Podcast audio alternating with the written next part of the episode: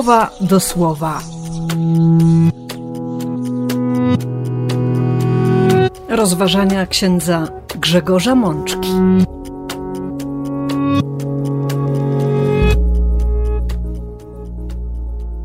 Uroczystość Wszystkich Świętych.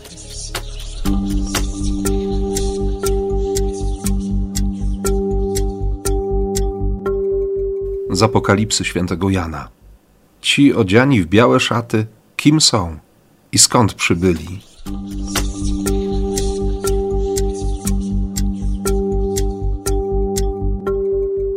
Z Psalmu 24.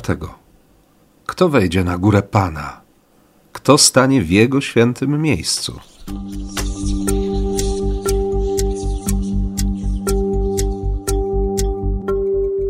Z pierwszego listu świętego Jana. Dziećmi Boga zostaliśmy nazwani i nimi jesteśmy.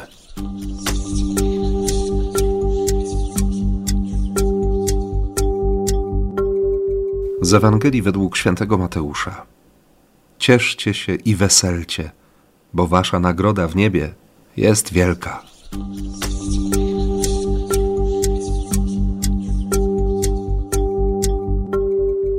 Siostry bracia, rok w rok, kiedy słyszę dzisiejszą liturgię, kiedy staję naprzeciw słowa, kiedy oczami wyobraźni widzę te tłumy na cmentarzach, mam w sercu ogromną wdzięczność do Kościoła, który, który rozpoznał właśnie ten dzień, pierwszy dzień listopada, jako szansę, by bardzo mocno zadrzeć głowę i, i patrzeć w niebo, by jako Kościół pielgrzymujący wyciągnąć w górę ręce i dać się chwycić Kościołowi uwielbionemu, który sprawuje niebiańską liturgię, który doświadcza tej niekończącej się radości, który jest w niebie.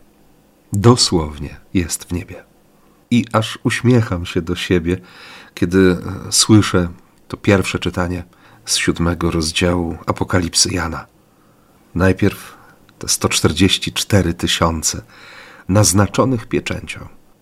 Gdyby sięgnąć jeszcze do proroctwa Ezechiela, to to są to ludzie, którzy mają wyryty na czole znak Taw, czyli mały krzyż. Powiedzielibyśmy dzisiaj franciszkańską tałkę. Ciekawa jest kolejność, którą podaje Apokalipsa. Pierwszym jest Juda. Dopiero później słyszymy o Rubenie. Kolejnym jest pokolenie Gada, Asera, Neftalego, Manassesa. Pojawia się też Symeon, pojawia się Lewi, jest plemię Sahara. Zabulona. Apokalipsa wymienia również plemię Józefa i na koniec wymieniony jest Beniamin, ten najmłodszy. Wprawne oko dostrzeże, że, że pojawia się jeden z synów Józefa, natomiast brakuje pokolenia Dana. Najprawdopodobniej z tego powodu, że, że owo pokolenie zasymilowało się z innymi plemionami. Stąd pojawia się właśnie Manases. Ale Jan nie skupia się na tych 144 tysiącach oznaczonych pieczęcią. Widzi ogromny tłum, którego nikt nie zdołałby policzyć. Co więcej, ten tłum stoi przed tronem, przed barankiem. Wszyscy odziani są w białe szaty, mają w rękach palmy i wołają wielkim głosem uwielbienie Bogu i barankowi. I Jan w tej swojej wizji słyszy nagle pytanie – Ci odziani w białe szaty, kim są i skąd przybyli? Jan już wie, że nie zna całej rzeczywistości niebiańskiej, więc odzywa się do pytającego starca: O panie mój, ty wiesz. I wtedy słyszy odpowiedź: To ci, którzy przybywają z wielkiego ucisku, swoje szaty wyprali i wybielili je we krwi baranka. Dlatego są tutaj, przed tronem Boga. W jego świątyni dniem i nocą pełnią przy nim służbę. Siedzący na tronie roztoczy nad nimi namiot. Nie będą już cierpieć głodu, nie będą już pragnienia odczuwać, nie porazi ich słońce ani żadna spiekota, bo baranek, ten pośrodku tronu, karmić ich będzie strawą i poprowadzi ich do źródeł wód życia, i Bóg otrze z ich oczu każdą łzę. W dzisiejszym tekście liturgicznym nie usłyszymy do końca tego wyjaśnienia, a jest ono bardzo piękne i myślę, że niezwykle potrzebne. Nam dziś, kiedy słyszymy to słowo w bardzo konkretnym kontekście niepokoju, jaki przeżywa świat, szczególnie Bliski Wschód, kiedy patrzymy na to, co się dzieje w Ziemi Świętej. Przed samym tronem baranka stoją ci, którzy przychodzą z wielkiego ucisku, którzy jako, przepraszam za wyrażenie, odplamiacz dla swoich brudnych szat użyli krew Chrystusa, krew baranka. To jest nieprawdopodobnie piękny obraz zbawienia. To jest rzeczywistość, która odnosi nas do krzyża Chrystusa. Bardzo mocno mówił o tym we wczorajszym słowie metropolita krakowski, arcybiskup Marek Jędraszewski. Przypomniał o tym, że i tajemnica uroczystości wszystkich świętych, i tajemnica kolejnego dnia, wspomnienia wszystkich wiernych zmarłych, odnosi nas do krzyża Chrystusa. Krew, która rozlewa się z przebitego boku, z rozerwanego serca Zbawiciela, jest krwią, która, która zmazuje wszystkie plamy, wszystkie nasze grzechy. Uwalnia nas od tego całego brudu, którym pokryliśmy nasze dusze. Nie ma innej drogi do zbawienia. Drogą jest krzyż Jezusa, Jego krew, Jego miłość, Jego łaska. I Bogu niech będą dzięki, że, że ta łaska nie jest ograniczona, że nie jest przeznaczona dla wybranych. To już nie tylko 144 tysiące, ci, którzy pochodzą z pokoleń narodu wybranego. Nie. Zbawienie jest dedykowane dla wszystkich. Jest ofiarowane każdemu, kto, kto tylko wyciągnie ręce ku Chrystusowi ukrzyżowanemu i zmartwychwstałemu i przyjmie to zbawienie. Tak, trzeba podejść pod krzyż. Tak, trzeba wyciągnąć ręce. Mam często w głowie ten obraz, by stanąć pod krzyżem i dać się obryzgać krwią Chrystusa. Uświadomić sobie, że każdy z nas, jak napisze mocno święty Paweł w liście do Rzymian, zasługuje na śmierć, a jednak otrzymuje łaskę, zostaje obdarowany miłosierdziem. I właśnie to miłosierdzie zwiastuje również autor Psalmu 24.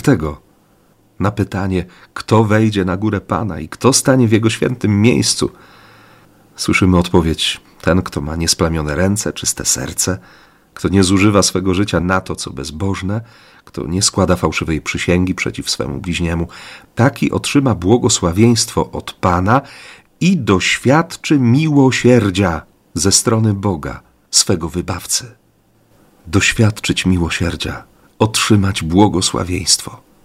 Przecież tego chcemy. Tak bardzo o to prosimy. Tak mocno się o to staramy. Niektórym się nawet wydaje, że, że potrafią na to zasłużyć.